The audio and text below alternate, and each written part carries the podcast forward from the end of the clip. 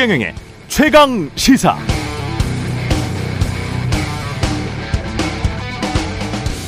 네, 하루에 물 8잔은 먹는 게 건강에 좋다. 이런 속설 다 믿으시죠? 미국 워싱턴 포스트가 어제 과학 저널에 실린 새 연구를 인용하면서 그럴 필요가 없다.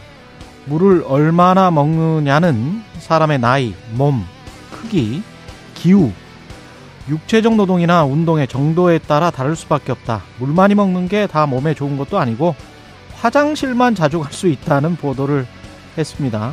생각해보면 상식적인데요. 꼬리에 꼬리를 물고 이런 생각이 들더군요. 역시 세상에는 만병통치약이 없다. 자본주의도 고객 맞춤형 서비스가 유효하다. 동양 철학의 중용에서 중자의 진정한 의미는 가운데 중자가 아니라 빨리 달리는 말에서 화살로 관역을 정확히 맞추는 적중의 중이다. 그것은 시간, 속도, 바람, 거리, 시대, 방향에 자기를 맞추는 것. 그래야 민심을 잡을 수 있고 경제를 살릴 수 있고 권력을 잡을 수 있다. 중용을 위해서라도 변화에 대한 유연함이 필요하구나. 어, 그런 생각들, 예, 꼬리를 물더군요. 정치인들, 기업인들도 뭔가 유지하기 위해서 또는 좋아지기 위해 판단하거나 결정하려고 할 때 기억해두면 좋을 것 같습니다. 다양하게 활용할 수 있을 것 같네요. 꼭 하루에 물을 8잔씩 마실 필요는 없다. 사람에 따라, 조직에 따라, 국가에 따라, 시대에 따라 다르다. 네, 안녕하십니까. 12월 8일 세상에 이익이 되는 방송 최경련의 최강시사 출발합니다. 저는 KBS 최경련 기자고요. 최경련의 최강시사 유튜브에 검색하시면 실시간 방송 보실 수 있습니다. 문자 참여는 짧은 문자 50원, 긴 문자 100원, 100원이 드는 샵 9730 또는 유튜브 무료 콩 어플 많은 이용 부탁드리고요. 오늘 최강 시사 대통령실과 한동훈 법무부 장관이 잇단 고소 고발을 하는 것과 관련해서 대통령실 1호 고발 대상자인데요. 민주당 장경태 최고위원 연결하고요. 하태경의 정치 인사이드 마련돼 있고요. 미소 토론도 있습니다.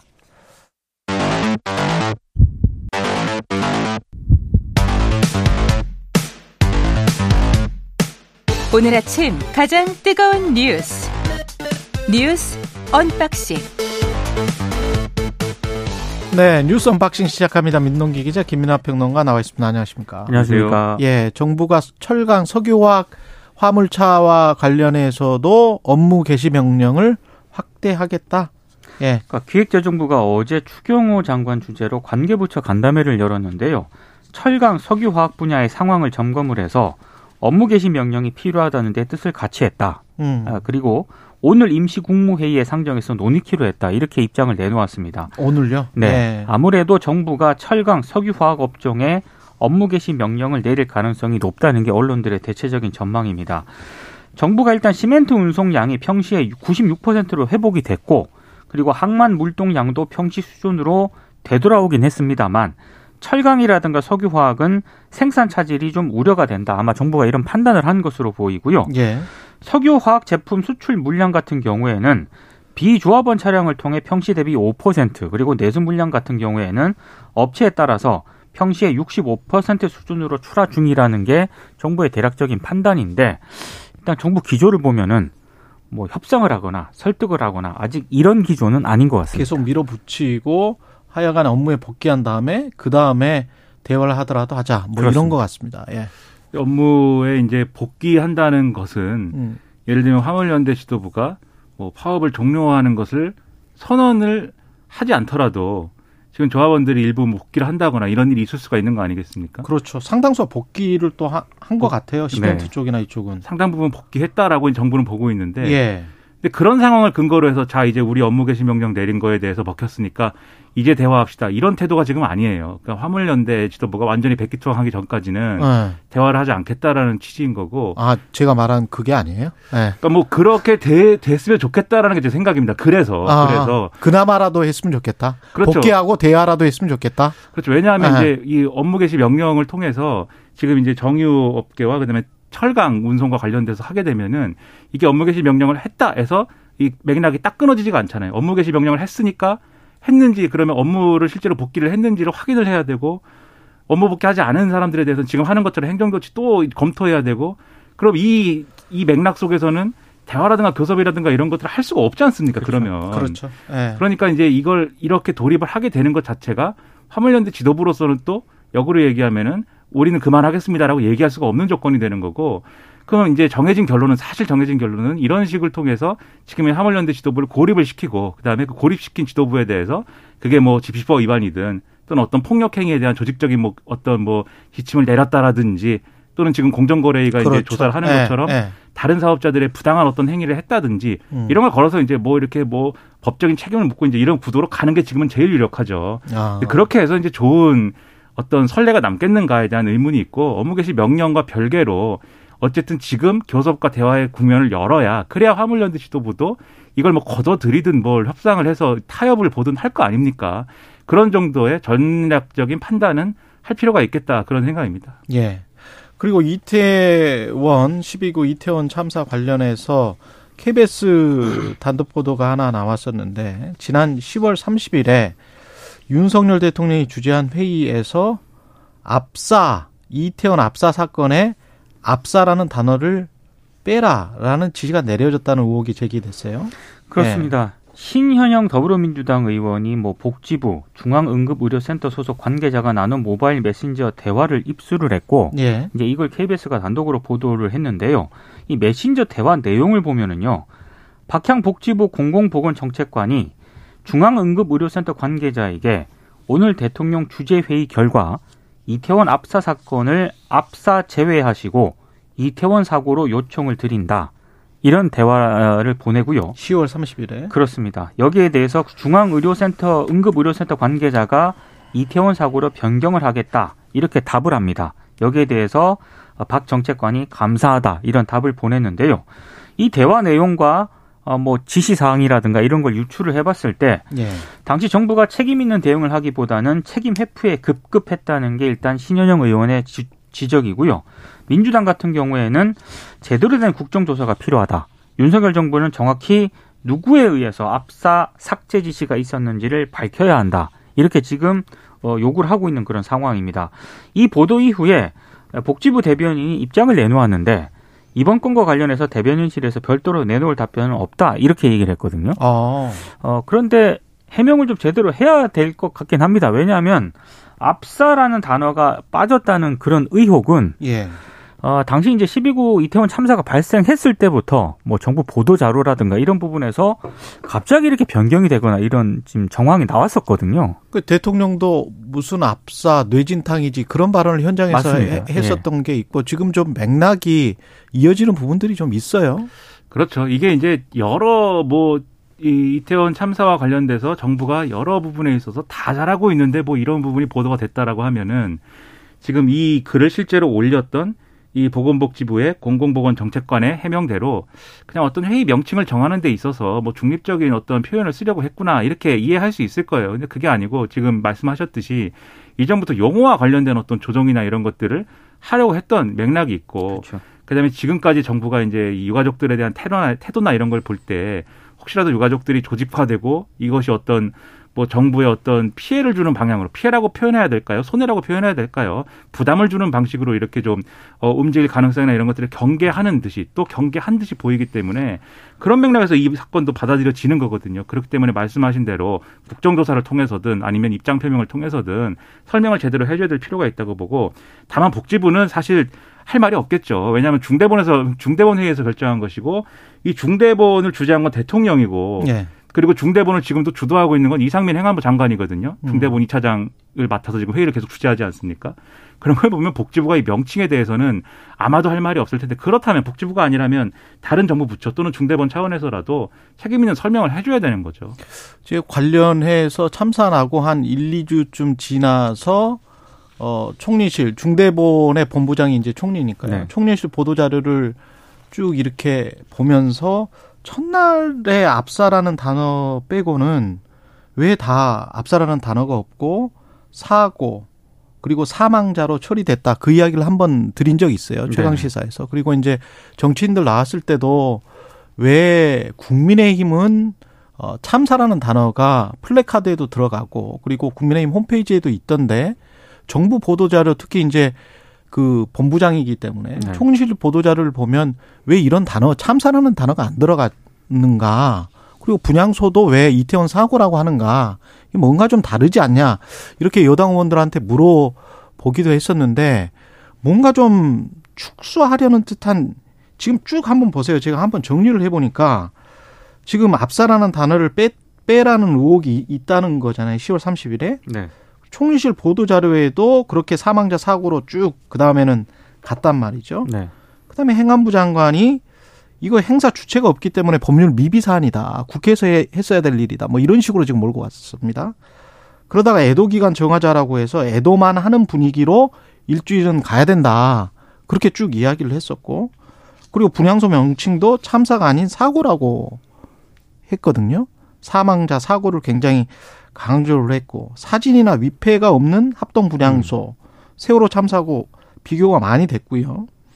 그리고 무엇보다 중요한 건 10월 말쯤이죠. 경찰청에서 그 대응 방안 정책 보고 자료 작성을 했잖아요.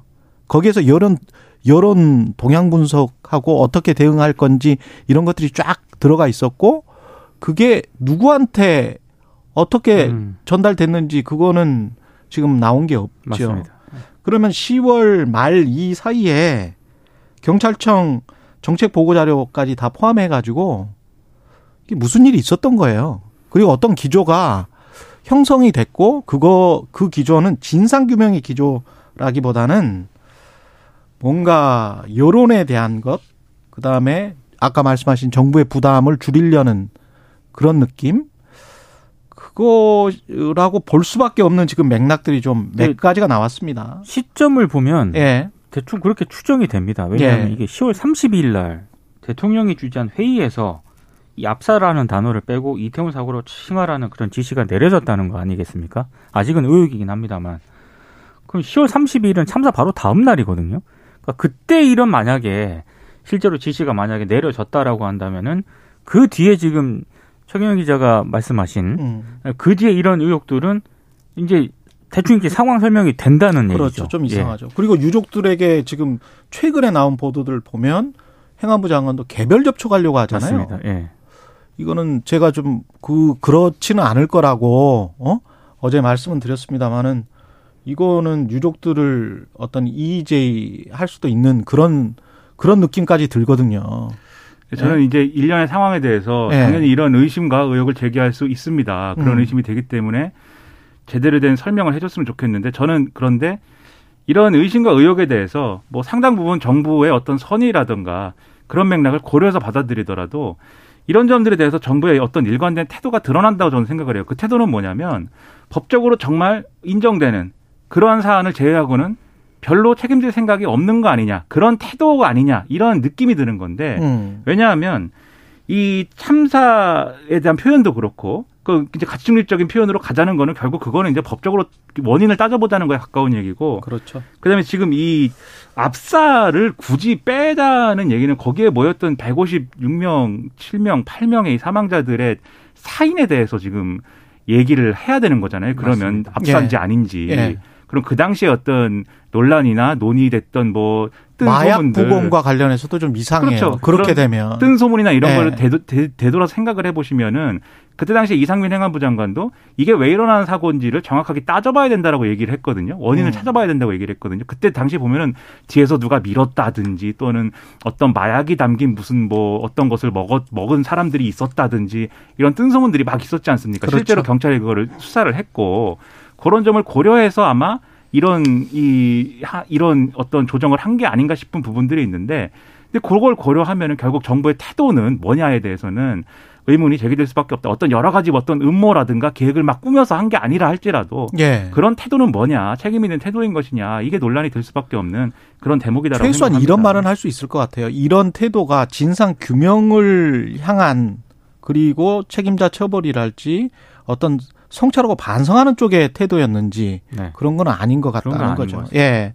민주당 이상민 장관 해임 건의안 결론이 났고 민주당은 그래서 오늘 본회의에 제출하는 겁니까? 이제 정기국회 마지막 날이 내일인데요. 내일 국회 본회의에서 해임 건의안을 처리를 하고 그리고 참사 규명을 위한 국정조사가 끝난 다음에 임시국회를 열어서 탄핵 소추를 추진을 하겠다. 이른바 2단계 절차를 밟기로 민주당이 이렇게 결정을 했습니다. 어, 이 2단계 절차에서 이 탄핵 소추안 같은 경우에는 윤 대통령이 해임 건의안을 거부했을 때 아마 이것도 좀 상정을 한 것으로 보입니다. 뭐 여러 가지 뭐 고려를 했던 것 같아요. 예산안 같은 것도 좀 고려를 해야 되는 상황이고 국정조사 문제라든가 만약에 탄핵이 기각됐을 때 뭐 이런 부담감 뭐 여러, 여러 가지를 민주당이 고려해서 뭐 2단계로 이렇게 밟아 나가는 것 같은데 근데 제가 봤을 때 가장 큰 그 문제는 예. 이 실효성인 것 같습니다. 왜냐하면 실효성. 예. 곧장 탄핵 소추안을 발의한다 하더라도요. 지금 이 검사 역할 소추위원을 김도읍 의원이 맡고 있거든요. 법사위원장. 법사위원장. 예. 그렇기 때문에 예, 제동이 걸릴 가능성이 있습니다. 안 되겠네. 예, 그래서 예. 실효성이 좀 떨어진다 이렇게 판단을 한 것으로 보이고요. 국민의힘은 강력히 반발을 하고 있습니다. 오늘 의원총회를 여는데 구체적인 대응 방안을 논의하기로 했거든요. 음. 근데 일각에서는 해임 건의안을 고리로 뭐 이태원 참사 국정조사를 보이콧하자 이런 여론도 커질 수 있다 이런 전망도 나오는 상황입니다. 예. 일단 탄핵 소추안과 관련돼서 말씀하신 대로 부담이 있어요. 민주당 입장에서는 말씀하신 대목도 있고 이게 결국 헌법재판소로 가야 되는데 음. 거기서 이제 인정이 안 될 경우에는 오히려 이제 이상민 장관을 유임하는 것에 대한 어떤 정당성만 실어주는 꼴이 될 수가 있기 때문에 이거는 조심스러울 수밖에 없는데 근데 더더욱 지금 이 국면에서 주목이 되는 거는 예산 관련한 겁니다. 그래서 예산안 처리와 관련돼서 지금 어쨌든 합의를 하는 뭐 가닥을 잡아가고 있다고 하는데 오늘까지도 뭐 아직 합의는 안 됐습니다만 예. 근데 이제 양쪽 모두 민주당도 그렇고 국민의힘도 그렇고 예산안 처리가 첫째로 우선돼야 됩니다. 일단 왜냐하면 국민의힘은 정부의 성공을 위해서 그다음에 음. 민주당은 뭐 자신들이 원하는 예산도 있겠지만 국정조사를 내실 있게 하기 위해서 지금 9일날 내일 예산안 처리되고 뭐 이렇게 간다 하더라도 예. 45일 국정조사할 수 있는 날짜 중에 15일은 이미 까먹은 거예요. 이미 까먹었어요. 그렇습니다. 그렇기 때문에 11월 24일부터 이미 시작한 거예요. 네. 국정조사는. 그래서 예. 빨리 예산안 처리하는 게 우선인데 그렇다고 하면은 양쪽 모두 소위 말하는 강경파들의 목소리는 통제를 해야 돼요. 국민의힘에서는 해임건의안 통과되면은 우리는 국정조사 안 한다라고 주장을 하는 강경파들이 있는 거고 예. 민주당은 해임건의안만으로는 안 되니까 반드시 탄핵소추안을 하고 싶다라는 사람들이 있었던 것인데 예. 분리하는 게 가장 현명한 선택이죠. 해임건의안은 해임 건의안으로 예산안, 두고 해임 건의안, 국정조사 전부 다. 그렇습니다. 예. 근데 다만 요 희망은 보이는 게 음. 일단 주호영 원내대표가 해임 건의안이 발의되면 그 저기 이, 이 보고가 되면 어떻게 할지는 논의해 보겠다라고 했습니다. 거부한다고 얘기 안 했고 예. 그다음에 일부 보도에 의하면은 신년에 뭐 개각 예상이나 이런 것들도 흘러 나오고 있거든요. 음. 그 대상에 이상민 장관 포함될 수도 있겠죠. 그런 점들을 같이 다 고려해서 현명하게 협상해서 합의했으면 좋겠습니다. 그리고 여당에서 이제 국민 공감이라는 뭐 의원들 과반 이상이 지금 참여를 했기 때문에 가장 큰 모임입니다. 예. 71명이 참석했습니다. 어유. 115명 가운데 71명인데요. 예. 좀 재밌는 게 당권 주자들이 장재원 의원과의 관계 설정에 상당히 민감한 그런 모습입니다. 아, 그래요? 김기현 의원 같은 경우에는 장 의원하고 30분간 지난 7일 대화를 했다라고 하고요. 음. 그리고 어, 권성동 의원 같은 경우에는 갑자기 SNS에 이 장재원 의원과 악수하면서 웃고 있는 사진을 올려놓고 장 의원은 오랜 동지다. 이렇게 이제 SNS에 글을 쓰기도 했습니다. 아, 그래요? 어, 그리고 장재원 의원이 어제 또 끝나고 나서 기자들에게 굉장히 좀 많은 얘기를 했거든요. 예. 이를테면 주호영 원내대표를 향해서는 계속해서 안 해도 될 말씀을 해서 우리 당의 모습만 자꾸 작아지게 하는 이유를 모르겠다라고 불만을 토로했고 음. 정진석 위원장을 향해서도요. 이른바 수도권하고 MZ 세대론을 얘기를 하지 않았습니까? 예. 부적절하다. 전당대회 심판 보는 분이 기준을 만드는 것은 옳지 않다. 그런 얘기 자꾸 하니까 한동훈 장관 차출론도 나오고 있지 않느냐. 대통령께서는 그런 생각이 전혀 없다고 생각한다. 이렇게 얘기하니까 원내대표와 비대위원장에게 예, 기탄 없이 다- 말씀을 하실 수 있군요. 정진석 비대위원장 같은 경우에는 심판으로서 내가 할 말을 한 것이다라고 음. 맞받는 그런 모습을 보이기도 했습니다. 그러니까 이게 공부 모임이라고 주장을 하는데 공부 모임이면 참 좋은 거죠. 70명 이상이 모여서 국회의원들이 공부를 하는데 대한민국의 미래가 밝은 거고 오히려 여기 참여하지 않은 예. 그러면 한 30명쯤 있는 거 아닙니까? 이 공부 안 하는 국회의원들 큰일입니다. 공부하셔야 그분들 되고. 명단 공개하세요. 그렇습니다. 공부를 해야죠. 근데 예. 다만 제가 어젠가 신문 보는데 칼럼에 그런 얘기가 써 있습니다. 오리처럼 생기고 오리 울음소리 내면 그것은 오리다. 라는 서양 속담이 있다. 이렇게 아. 써 있던데 그래요? 그게 근데 오리가 아니었어요? 아니죠. 이제 그, 그런데 아. 오리가 이제 스스로 오리가 아니라고 우기면 안 된다라는 거죠. 아, 그러니까. 그렇죠. 예. 그런데 지금 이 모임에 대해서 나오는 기사라든가 여기에 대해서 의원들이 발언한 내용을 보면 음. 우리는 공부 모임이다 이렇게 발언하고 있지만 주된 예. 관심사는 다 무슨 뭐 당 대표가 누가 예, 되느냐. 당대표의 조건이 되느냐 예. 뭐왜 그런 얘기 하냐 서로 싸우고 뭐 이러고 있지 않습니까? 좀 멀리 보면 이제 공천 이야기겠죠. 그렇죠. 그렇다고 하면 당연히 이게 공부 예. 그 공부는 아닐 것이다. 대한민국의 미래에 대한 공부 정부는 아닐 것이다라는 느낌이 들어서 그 민주당도 사실은 지금 이재명 이야기하고 있지만 속으로 공천 이야기하고 있는 거 아니에요? 겉으로도 이미 말하고 있는 분이 생겼고. 그러니까 박영선 그렇죠. 전 장관이 이제 네. 공천권 내려놔라 이렇게 네. 얘기하면서 아, 관심사는 그쪽으로 가는구나 싶은 부분도 있는데 아, 너무 빨라 근데. 예. 그렇죠. 그래서 아무튼 이 공부 모임은 네. 예, 오해 살 여지가 충분하므로 네. 앞으로 공부 모임이라는 것을 스스로 증명해가길 바란다라는 생각입니다. 뉴스 unboxing 민동기 기자 김민아 평론가였습니다. 고맙습니다. 고맙습니다. KBS 1라디오 최경영의 최강시사 듣고 계신 지금 시각 7시 40분입니다. 오늘 하루 이슈의 중심. 당신의 아침을 책임지는 직격 인터뷰. 여러분은 지금 KBS 1라디오 최경영의 최강 시사와 함께하고 계십니다. 네, 더불어민주당이 정기국회 기간인 9일까지 내일이네요. 예, 이상민 행안부 장관 해임 건의안을 처리하기로 의총에서 의견을 모았습니다. 장경태 더불어민주당 최고위원 연결돼 있네요. 안녕하십니까? 네, 안녕하세요. 정영태입니다. 예, 탄핵 소추 이야기는 이제 그러면 완전히 들어간 건가요? 해임 건의안으로?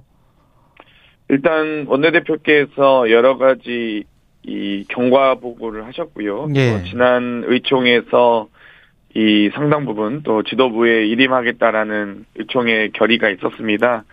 어, 여러 가지 또 원내대표께서 또 의견 수렴을 충분히 하셨고요. 또 그 과정 설명에 대해서 많은 의원님들이 어, 합리적이다 또 공감하면서 뭐 특별히 뭐 반대 의견이나 어, 다른 자유 토론은 없었습니다. 그랬군요. 그러면은 일정은 어떻게 되는 겁니까? 오늘 안건이 보고되고 내일 의결을 하는 거예요, 본회의에서? 뭐 그렇게 될 예정이죠. 아무래도 9일까지 지금 정기국회이기 때문에 예. 네뭐 오늘 보고 안건 보고를 하고 예. 내일 본회의에서 의결할 것으로 보입니다. 에, 여 야당이 과반이 넘기 때문에 이거 뭐 단독 처리 되나요? 어떻게 되는 겁니까? 이거는? 뭐 합의 처리하는 게 가장 좋겠죠. 예. 지금 이 10월 29일 참사 발생 이후에 11월 30일 날 정말 해임건이 올리기까지 한 달여가 걸렸는데요. 예. 최소한 단 한 명에게 저희가 뭐 여러 사람의 책임을 묻겠다도 아니고 단 한 사람이라도 정말 이 정치적 또 도덕적인 책임을 묻고 있는 것이기 때문에 많은 국민들께서 정치권에 또 여러 가지 책임 있는 논의를 아마 원하실 거라고 봅니다. 아, 그렇기 때문에 국민의힘도 이 표결에 뭐 반대 의견을 낼 수는 있겠지만 이 본회의 참석까지 안 하는 것은 아마 큰 부담으로 작용할 거라고 예상하고 있습니다. 근데 이제 국민의힘 쪽에서는 예산안이 처리되지 않은 시점에서 장관 해임 건의안을 통과시키는 거는 어 협박이다. 엄포다. 그래서 예산안과의 연계를 누가 봐도 염두에 둔 것으로밖에 볼 수 없다. 뭐 이런 주장을 하는데 민주당은 예산안과 이 어, 장관 해임안이 따로다. 이렇게 지금 생각을 하는 건가요? 사실 저는 국민의힘이 공과 사는 좀 구분했으면 좋겠는데요. 예. 본인들 논리에도 이미 예. 이상민 장관 개인의 거치와 내년도 대한민국 국가 예산과 지금 연관지어서 설명을 하고 있거든요. 어. 만약에 이상민 장관에 대한 거치 또 해임 건의를 올리는 것이 정말로 문제라고 생각하고 부당하다고 여긴다면 예. 저는 국정조사와 연계해서 설명할 수 있다고 봅니다. 뭐 50보 100보 양보해서. 예. 그런데 이상민 장관과 국정조사까지는 뭐 그렇다 쳐도 음. 왜 국가 예산안까지 이렇게 연관지어서 설명하려고 하는지, 연관지어서 이걸 문제 삼으려고 하는지 도저히 이건 납득이 안 되지 않겠습니까? 도대체 무슨 관계가 있습니까?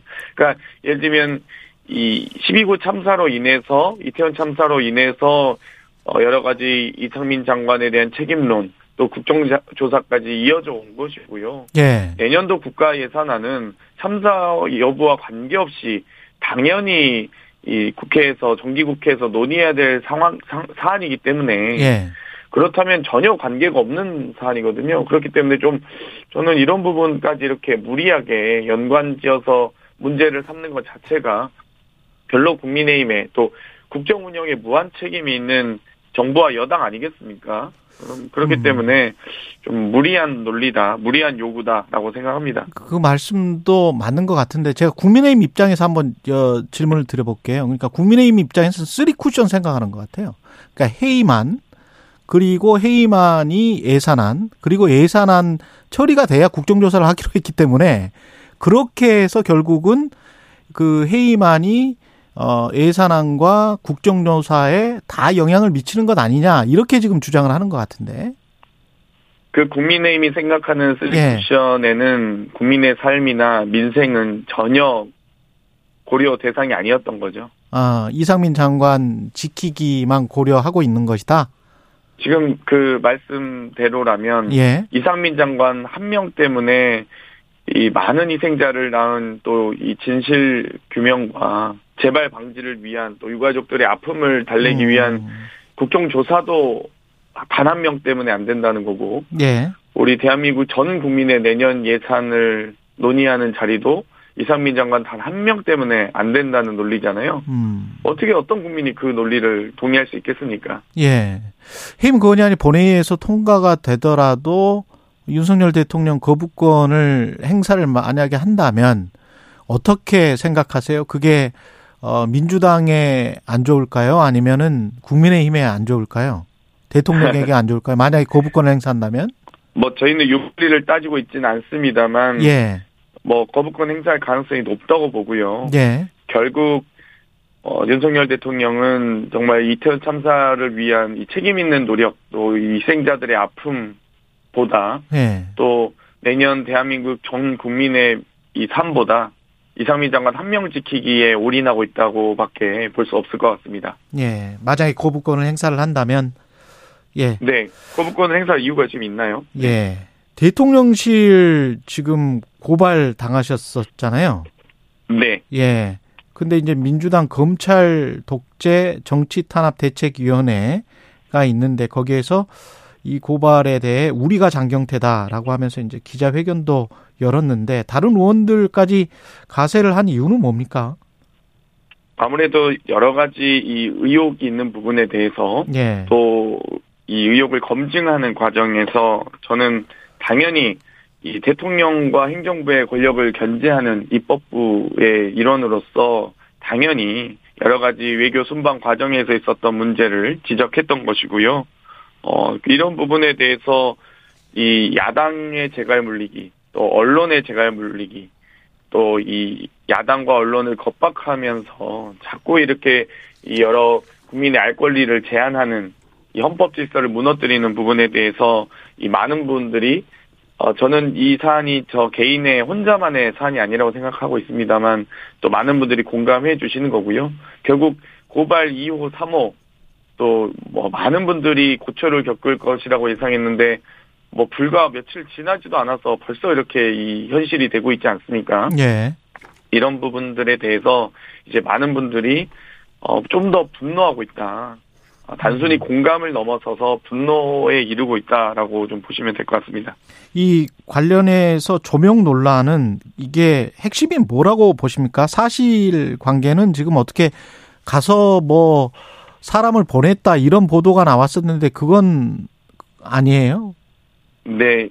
사실 이 논란의 핵심은 예. 김건희 여사가 이 외교 순방 과정에서 빈곤 포르노를 찍었다라는 걸 아마 문제 삼고 싶었, 그런 표현에 대해서 문제 삼고 싶었을 것 같은데요. 예. 아마 그건 법적으로 뭐 성립할 수가 없으니까 예. 조명 논란으로 아마 물타기를 한 것 같은데 음. 어찌되었건 많은 제가 사진 영상 분석가들이 어, 조명을 사용한 것으로 분석합니다라고 인용을 했습니다. 예. 아, 이 부분에 대해서 뭐 가짜 뉴스도 하는데 글쎄요 조명을 사용하면 어, 김건희 여사의 명예가 훼손되고 조명을 사용하지 않았으면 명예가 훼손 안 되고 그런 건가요? 어. 그냥 빈곤 포르노 찍은 건 찍은 거다라고 저는 표현한 거기 때문에 예. 차라리 그런 부분을 고발하셨으면 또 왜 대통령실의 명예를 제가 고- 이 훼손했습니까? 김건희 여사 개인의 명예를 훼손했고요. 명예훼손죄는 단의사 불벌죄입니다.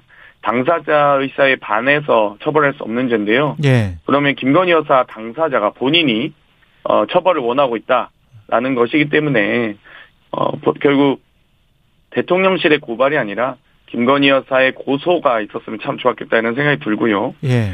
여러 가지 이 논란에 대해서 사실 이 저는 여러 차례 지금 뭐 국회 운영위 국정감사에서도 뭐 다른 동료 의원님이 자료 요구를 하셨고요. 예. 예결위에서도 심지어 이 자료 요구를 했고 저도 공식적으로 요청을 하는데 다시 한번 이제 수차례 공개 요청을 합니다.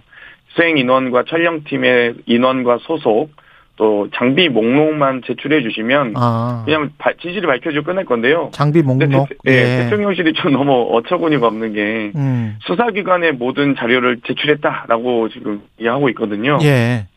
그런데 수사기관에 제출을 왜 합니까? 국민 앞에 공개하시면 됩니다. 그리고 국회에서 정식으로 자료 요청을 했으면 그 자료 요청을 하- 에 응하시면 됩니다. 그게 무슨 어, 무슨 촬영팀 인원과 소속이 국가 기밀인가요? 알겠습니다. 그 네. 아까 2호, 3호 이야기를 하셨는데 고발 고소 관련해서 그 이 대통령실 옮긴 것이 무슨 천공 때문이다. 천공이 그 전에 갔다. 뭐 이런 이야기를 해서 방송에서 김종대 의원 그리고 어 뉴스공장의 김호준 진행자가 지금 고발되지 않았습니까? 이거는 어, 네. 같은 맥락으로 보세요? 저는 음. 이 천공이 관여했다 의혹을 제기하면 예. 관여하지 않았다라고 얘기하면 끝나는 문제입니다. 근데 이 끝나는 문제를 오히려 대통령 부부가 자기 말을 잘 듣는다는 식으로 표현하는 왜 천공 스승에 대해서는 고발 안 하는지 잘 모르겠습니다. 오히려 도어 스태핑 하라 마라 이렇게 막 조언하고 이런 분은 오히려 지금 대통령 부부가 자기 말을 듣는다는 것 자체가 그렇게 주장하는 것 자체가 아, 엄청난 명예훼손 아니겠습니까? 유튜브에 나와서 천공을 고발하라. 오히려 저는 이 천공이 관여했다는 의혹을 제기한 게 문제가 아니라 음. 대통령 부부가 자기 말을 잘 듣는다는 식으로 표현하는 것 자체가 더 큰 명예훼손 아니겠습니까? 무슨 본인이 대통령 부부의 무슨 멘토가 될 수가 네, 없는데. 멘토도 아닌데 예. 멘토라고 주장하는 것 자체가 그게 명예훼손이다. 명예훼손이죠. 예. 네. 알겠습니다. 여기까지 듣겠습니다. 장경태 더불어민주당 최고위원이었습니다. 고맙습니다. 감사합니다.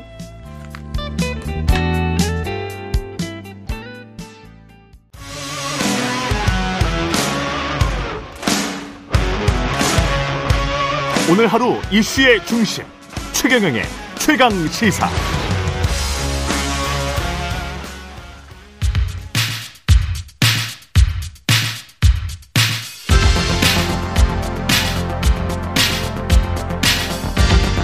여의도 인싸 하태경의 정치 인사이드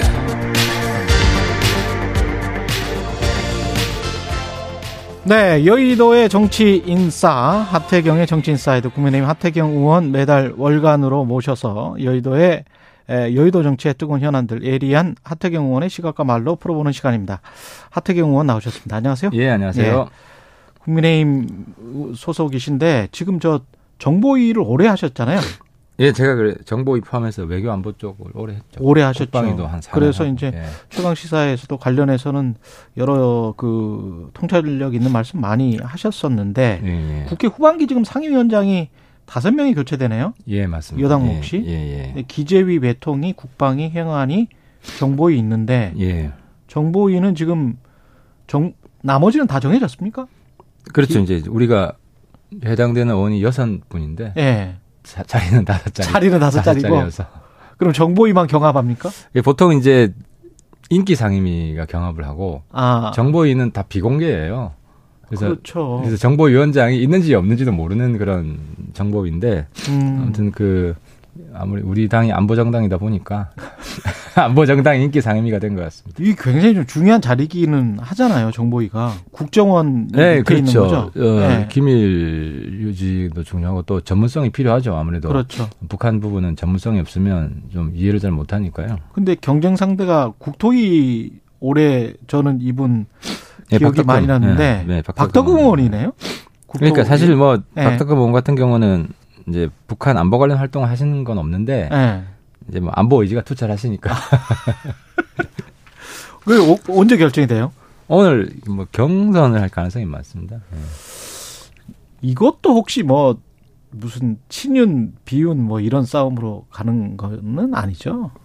정보위 같은 경우. 어, 원들께서 네. 이제 적임자 음. 선택하지 않을까 싶습니다. 예. 그 일을 잘할 사람을 뽑지. 예. 예. 거기에 또 뭐 그 여러 가지 다른 정치적 어, 색깔을 가지고 예. 어, 그렇게 하실 것 같지는 않습니다. 알겠습니다. 정보위 관련해서 이야기 나온 김에 예, 예. 정보의 소관 기관이 지금 저 국정원이고 예. 그 관련해서 이제 쭉 이야기 나오는 거는 결국 서훈, 서우 음, 예. 그쪽은 이제 국방부긴 하지만 예. 옆으로 이제 국정원이 있고 국정원이 결국 국가안보실이니까요. 그렇죠. 그렇죠. 맞습니다. 예. 그래서 박지원 전 원장은 이제 관련해서 이제 그거 서해 공무원 피격 사건 관련해서는 계속 이제 부인을 하고 계시고 예. 그런데 이제 국정원에서는 최근에 2, 3급 간부 100여 명이 대기 발령됐다. 이런 네. 보도가 있는데 어 그게 이제 보복 인사다. 이렇게 지금 박지원 전 원장은 주장을 하고 있는 것 같습니다.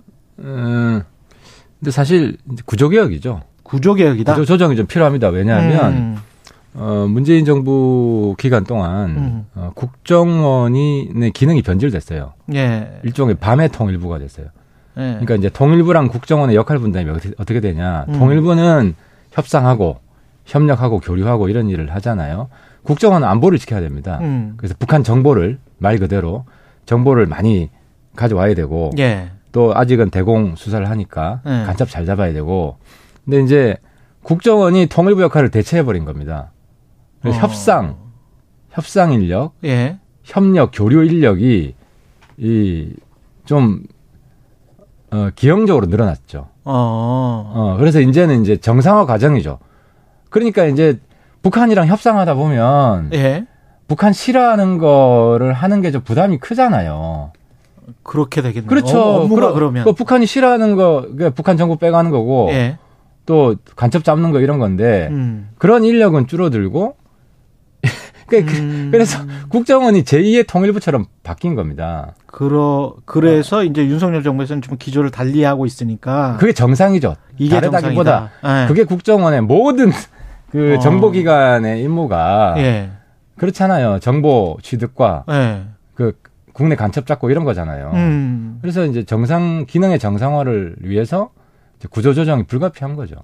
그러면 구조 조정을 해서 그 전에 나왔던 뉴스는 보면은 국정원에서 과거에 했었던 그 왜 세평 같은 거 찾아오고 뭐 이런 것들 있잖아요. 예. 그런 거는 뭐 인사할 때 그런 거는 할 수 있도록 지금 하- 한 건가요? 아니에요. 그건 아니고 그건 제가 아니고? 확인해 보니까 그 예. 법무부에 예. 인사 평가를 하는데 음, 음. 국정원에서 체크를 해줘야 되는 거는 그렇죠, 그렇죠. 이제 이 공 공직은 기밀 유지, 보안 유지, 이 능력, 기밀 유지 보안 유지. 전력 이런 게 중요하잖아요. 예. 그래서 이 사람의 과거 공직 어, 활동 관련해서 예. 보안 유지, 기밀 유지 이런 데 하자가 없었는지 아. 이런 체크를 하는 거죠. 2급 이상에 관해서 그렇죠. 예, 그때 2급 이상 뭐 이랬던 것 같은 그렇습니다. 그 역할을 예. 정식화를 한 겁니다.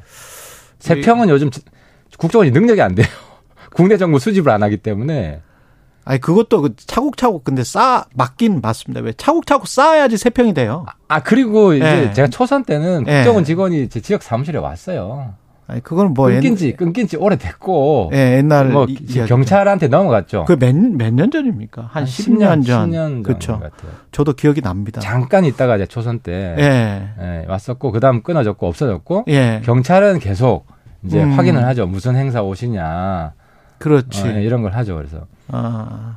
세평은 아마 경찰 몫입니다. 우리가 이제 과거에 이제 권위주의 정부 뭐 이런 게 있어가지고 혹시 뭐 사찰 뭐 이런 아, 어, 우려가 뭐, 있는 예, 거죠. 우려가 우려가 있는 거지만 그런 거는 아니다. 예. 예. 김건희 여사가 베트남 주석과의 국빈 만찬에서 그 저는 국민일보 기사를 쭉 이렇게 봤었는데 베트남 한국인 비자 문제 살펴달라고 했다는 게 이렇게 나왔잖아요. 근데 전 이게 좀 이해가 좀 안 된 게 일단 기사 제목도 그, 그 김건희 여사가 왜 비자 문제를 요청을 할까 대통령이 요청 하시면 몰라도 음. 그렇고 그 밑에 있는 사진들 있잖아요. 그게 너무 김건희 여사 중심으로 돼 있는 게 이 대통령실이 그 홍보 라인이나 이쪽이 좀 생각이 대통령 중심으로 돼야 되는 거 아니에요? 제가 그 내용을 음, 못 봤는데요. 예, 예. 어, 당연히 대통령 중심으로 돼야 되죠. 그렇죠. 중심으로 예. 돼야 되고 저희가 이제 외국 저 외통일을 하고 있으니까 예, 외통이 외, 국 있- 나가면은 이제 필수적으로 한인 음, 사회 분들을 봅니다. 예. 음. 교민단체도 보고 또 기업하는 분들 애로사항이 없는지. 예. 그럼 우리가 이제 그 나라 현지 정부 국회의원들 만나기 때문에 일종의 민원 전달을 하죠. 예. 가장 많은 민원이 비자 문제입니다. 아. 어, 그래서 이제 김건희 여사께서도 그 한인들 만났었지 않습니까? 예. 그래서 이제 비자 이야기를 들어서 어. 대통령 외교부 대통령도 당연히 이야기를 하죠. 그게 음. 좀 거드른 거겠죠. 좀 거들었다. 네. 근데 그 기사가 그렇게 나왔을 뿐이다. 뭐 아니, 이런 거. 워낙 주목을 받으니까. 알겠습니다. 그 알겠습니다. 예, 국민공감 모임 관련해서는 지금 뭐 이런 한 명이 참여를 했고 예. 이게 전반적으로 어제 가셨어요? 네, 저는 갔죠. 예. 예. 분위기가 어떤 겁니까? 그러니까 자꾸 이제 언론에서는 예. 이제 이제 세를 나누려고 이제 음. 그래야 이제 기사거리가 되니까 예. 자기 프레임에 맞춰서 기사를 자꾸 쓰려고 그러는데 예. 이제, 이제 관심은 그거 아니에요. 전당대회 앞두고 이 모임이 특정 후보를 지지할 것이냐. 그렇지 뭐 추임 모임 아니냐? 아, 그렇죠. 특정 후보를 지지하고 그렇지, 그렇지. 선거 운동을 할 것이냐. 예. 그리고 이쪽 이- 주도하는 사람들이 특정 후보 지지해 달라고 아, 어, 이런 식으로 뭐 이제 설득도 하고 압박도 하고 예. 그러지 않을 거냐. 그러는 순간에 이 새가 확 줄어듭니다. 그래요? 예, 하기가 어렵죠. 아. 근데- 그리고 어- 예. 어제도 이제 그 안철수 후보 지금 전당대회 나오겠다는 예. 안철수 후보도 왔고 또 뭐 권성동 전 음. 대표도 왔고 두루두루 많이 오잖아요. 예. 그러니까 이제 일종의 플랫폼은 될 수 있죠. 플랫폼은 될수 이런 있다. 전당대 후보들이 그럼 참여를 안 하시는 분들은 또 뭐야? 그거는 처음에 사람 모을 때 예. 이제 친소 관계도 작동을 하고요. 예. 그리고 공부 모임이 많아요. 공무 모임이 많다. 예. 예. 공부 모임이 많기 때문에 예. 네, 반드시 참석하라는 의무사항도 아니고 예. 어, 그런 거죠. 저도 그래서 저도 그래서 가는 것도 있고. 어. 근데 거기는 어제 가고 싶더라고요. 김영석 김영석 교수님 뭐 오셨었죠. 대철학자 예, 분. 예. 어, 좀 내용도 굉장히 좋았고. 예. 그래서 어, 의원들도 이제 약간 실용주의이기 때문에 음. 누가 오는지 보고. 음. 이게 정치 개파 모임이면 예. 강사를 보고 가진 않거든요. 내 개파라서 가는 거지. 김영 근데 김영석 교수님이 오셔서 사실은 좀 따끔한 말씀을 했잖아요. 그 협치가 중요하다. 민주당 배제하지 말아라. 그거는 어떻게 들으셨어요? 당연하죠. 예. 어, 저희가 이재, 이재명 대표 배제하는 거지 뭐 민주당 배제하는 게 아니고.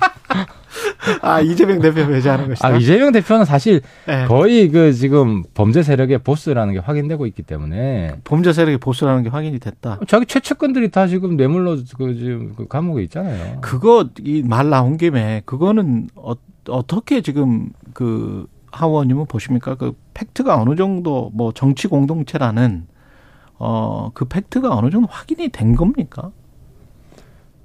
본인 스스로 이야기를 했잖아요. 아 뭐 최측근이다. 예, 예, 예. 아니, 근데 그게 이제 뭐 같은 최측근이다라고 해서 그게 이제 상식적으로 되려면 정진상 씨가 그 428억이라는 저수지에 가담했다라는 사실이 확정이 되고 그 다음에 그 사실을 최소한 묵시적으로라도 알았다. 이재명 그러니까 당대표가 그건 이제 수사에서 나올 문제고 지금 그렇죠. 확인된 거는 성남 FC 건을 보면 예. 정진상이 그냥 그 시장 부시장 음. 이런 계산 라인이 있지 않고 예. 그냥 측근인데 예. 성남 FC 모든 결제를 정진상에게 받아라. 아, 그런 게 이제 정치 아, 그- 공동체다. 그 렇죠. 그러니까 아, 이제 측근이라는 것밖에 없어요. 다른 다른 다른 예. 그 시장 밑에 결제 라인에 있는 공식 자리가 아닌데 예. 그 정진상을 통해서 다 받으라고 하고 그쪽으로 뇌물을 주고 다른 민원을 들어주고 이런 방식이었잖아요. 아. 그리고 최종 결제자는 이재명 시장이죠. 그리고 이제 그거는 이재명 그 당시 시장 측에서 주장하는 그건 뭐 홍보 협찬비 그쪽이지 뇌물은 아니다. 뭐 이렇게 지금 주장을 하고 야, 있는 그, 그 당연히 피의자들은 그렇게 주장을 하죠. 성남 FC 쪽. 어, 근데 실제로. 민원을 들어줬잖아요. 알겠습니다. 그리고 민원을 예. 들어준 대가로 협찬을 알겠습니다. 한다고 했기 때문에 예. 이거는 빼박이에요. 전대 이야기 다시 해야 됩니다. 예, 예. 전대 이야기를 할 수밖에 없는 게 지금 김기현, 장재원 두 분이 30분 동안 어제 독대를 했다고 하는데 네. 이거는 뭐 그때 공부 모임 전에 후에 어- 언제 했을까요? 왜 했을까요? 그러니까 의원들끼리 개인적인 미팅은 자주 합니다. 저도 김기현 뭐 개인적으로 따로 보기도 하고 아니, 근데 따로 보기도 하고. 하태경 의원님이 그러니까 또 장- 도와달라고 했겠죠, 당연히. 그러면 김기현 의원이 그 사실은 저 지지율이나 뭐 이런 거에서는 그렇게 높지는 없진 않은데. 예. 그러면 이렇게 청 청와대는 아니고 지금 아, 대통령실에서 그럴수록 도와달라고 하는 거죠. 대통령실에서 좀 미는 겁니까? 어떻게 보세요? 왜냐하면 대통령 대통령이 특정 후보를 밀 수가 없어요. 밀, 수- 밀밀 수가 없다. 없어요. 하지만 예. 전당대회 때는 과거에 보면 항상 박심 팔고 예. 그러니까 대통령의 복심이다. 무슨 음. 심 이제 팔고 그랬어요. 하지만 음. 결국 보면 대통령이 특정 후보 밀지는 않고 예. 왜냐하면 리스크가 너무 커요. 근데 원내 지도부도 아닌데 지금 현재 이- 과거에는 원내 대표했지만 대통령실에도 갔었고 독대를 했고 어 장재원 의원을 만났고 또 독대를 했다. 이거는 뭔가 사인으로 봐야 되는 거 아니에요? 본인이 가서 보자 그러면 거부하기 거부를 안 하죠. 그냥 아, 아무나. 어떻게 대통령실에 갑니까? 아 대통- 무슨 말이 김기현 예, 의원이 김기현 장기현 의원. 의원 만난 거 말고 아, 만난 거 말고 이제 저 대통령실에서 또 아 김기현 의원 본 게 예, 예. 그러니까 이제 두 이게 다 그러니까 연관을 시켜서 봤을 때 무슨 내용이 나왔는지는 모르잖아요.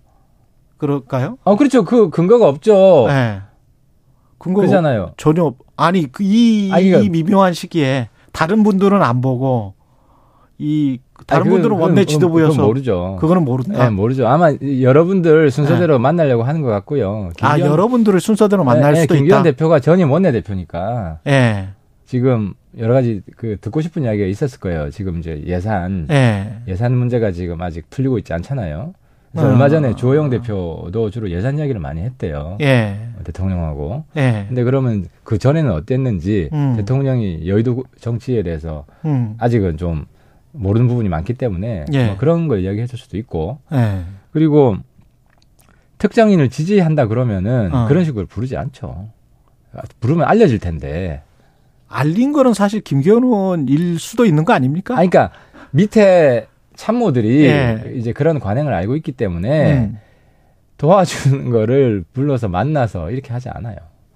그리고 지금 그 전에 그러니까 이번 주에 계속 그런 이야기들이 줄줄줄 나오는 거죠. 그러니까 주호영 원내대표가 그러니까 이제 기자들이 무슨 네. 내용 말했는지 모르니까 이제 다 그렇게 이제 창작 창작이다. 창작 추측 이런 걸 하게 아. 근데 하죠. 그 워딩이 정확히 나온 거는 수도권 MG 워딩은 나왔단 말이에요. 주호영 원내대표도 나오고 정진석 비대위원장도 비슷한 뉘앙스가 있어요. 바람직한 이야기죠, 그건. 그건 바람직한 이야기다. 우리가 총선에서 이기려면 수도권에서 지고 어떻게 총선에서 이깁니까? 그- 그거를 해석하는 게 언론에서는 또 한동훈이다. 뭐 이렇게 이야기가 나왔다. 대통령실에서는 그건 내가 계속 아니라고 그랬는데 하원 의원 아니다. 다른 방송 나가서도 계속 아니다. 네. 왜냐하면 한동훈 장관에게 자꾸 정치색을 입히는 거는 이재명 음. 대표한테 좋은 일 시키는 거예요. 왜냐하면 계속 검찰 정치색 입히는 거랑 같은 거 아니에요. 아 그렇습니까? 정치 예. 검찰 되는 거고 예. 정치 수사 되는 거고 그래서 바로 당 대표 오는 거는 아니다. 아 그러면 안 돼. 예, 그렇게 하면 안 되죠. 지금 수사 수사하는 게 음. 정치인 수사하는 게 워낙 많고 예. 이런 상황에서 엄정 중립을 지키는 자세를 국민들한테 보여줘야 되고 그럼 주변에 있는 사람도 도와줘야죠. 중립을 지킬 수 있도록 계속 정치색을 입히고 그래서 제가 당에서도 어. 그거는 자제령을 발동해야 된다. 한동훈 장관 뭐 출마 뭐 총선 뭐 총선 좀 남았지만 그것마저도 근데 왜. 그렇게 자꾸 한도 그 여당 내에서 그런 이야기가 나오는 거는 왜 그러는 거예요? 기자들이 자꾸 강요해요. 물어보려고 그런 답변 끌어내려고. 기자들이 그럼 만드는 거예요, 이것도? 어 기자들이 그런 기사를 쓰고 싶어 하죠. 왜냐하면은 음. 한동훈 장관이 지금 그나마 여론조사하면 좀 많이 나오잖아요. 아, 그래서 예, 그러니까 그렇게 이제 예, 정치 쪽으로 연결시키려고 하는 건데 예. 어쨌든 그건 윤석열 정부의 국정을 도와주는 게 아니다. 음. 결국은 당 내에 지금 이- 있는 분들 중에서 해야 된다 이런 말씀이시네요, 하원님. 그래서 기본적으로 예. 어, 저는 이제 윤 대통령 주변에 있는 분들도 누가 당 대표가 되든 음. 화합하고 협력하는 자세를 가져야 된다. 누가 당 대표가 되든. 그렇죠. 그리고 당 대표를 개입하는 게 어렵고 예. 예를 들어 개입했는데 안 됐다고 생각해 보세요. 예. 관계가 나빠질 거 아닙니까? 그럼 유승민 의원이 되더라도 개입하지 말아야 된다. 될 것 같더라도. 당연히 그렇죠. 예. 개입하지 말아야 되고 예. 그리고 룰도 음. 지금 당원 비중도 높이려고 하는 저는 그래서 그 서, 수도권 MZ 이야기를 하면서 예. 당원 비중 9대 1로 가자. 예. 이거 서로 상반된 이야기예요. 서로 모순된 어, 이야기예요. 그렇더라고요. 김종재 의원 이야기 들어보니까 전 이해, 이해가 안 됐어요, 그게. 예. 당원은 주로 TK 어르신들이 많습니다. 그렇잖아요. 그렇죠. 그러면 당원 비중을 높이자는 거는 수도권 청년 민심이 아니라 예. 예. TK 어르신 민심을 따르자는 거고 그러니까. 그렇게 되면 후보들이 TK 어르신들이 좋아할 이야기를 많이 합니다. 그러니까 뭐 5대 5로는 못할 망정 7대 3 이 현 상황은 유지는 해야 된다. 그렇죠. 예. 그리고 후보들이 다 합의할 수 있으면 예. 그좀 더 당신보다 민심 비중을 높이는 게 예. 수도권하고 청년들 그런 마음을 더 많이 대변할 수 있는 거죠. 전당대회 앞두고 7대 3에서 9대 1로 가는 건 약간 모양새가 빠집니까? 아 근데 이제 지금 정진석 예. 주호영 어 이제 두 쌍두마차가 예. 수도권 청년 이야기 했잖아요. 예. 그러면서 9대 1 이야기 하는 거는 어. 말이 안 된다는 거죠. 어. 서로 모순된 이야기 한다는 거죠. 그리고 그 꼭 좀 짚어주셨으면 하는 게 어제 그 이준석 전 당대표가 오랜만에 SNS에 글을 남겼던데 뭔가 지금 준비되고 있는 겁니까? 아 어제 저도 저 질문이 있어서 페이스북 보니까 예. 일종의 티저 광, 광고 같던데요. 티저 광고다. 예, 이제 책 다 썼다고. 젊은 세대 접근은 MZ 세대라는 정체불명의 용어를 없애는 것부터 시작해야 그 된다. 뒤에 후속 없, 설명이 없잖아요. 저는 이거 이, 그래서 최근에 MZ 세대 얘기가 많이 나오니까 예. MZ 세대 말이 어렵잖아요. 그렇죠. 예, 이 국민들이 잘 몰라요. 그래서 좀 책 나오면 많이 사주시고 많이 읽으시고 우리 당 의원님들께서도 왜냐하면 예. 수도권 청년 민심 이야기를 하기 때문에 청년들에 대한 이해는 굉장히 높아지실 겁니다. 이준석 전 대표는 완전히 지금 배제된 거는 아닙니까? 당에서 어떻게 보세요? 지금 당원권 어쨌든 당원이긴 저는 반대했지만. 예. 당원권 정지 상태잖아요. 당원권 정지 상태니까 예. 그렇죠. 당원권 행사하기 못 행사하지 못하는 상태. 행사하지는 못하지만 예. 나중에는 또 어떻게 될지 아, 그럼 이제 모르겠다. 당원권 정지가 총선 전에 풀리기 때문에 음. 당연히 선거 준비를 할 겁니다. 국민의힘 하태경 의원이었습니다. 고맙습니다. 예, 감사합니다. 여러분은 지금 KBS 1라디오 최경영의 최강 시사와 함께하고 계십니다.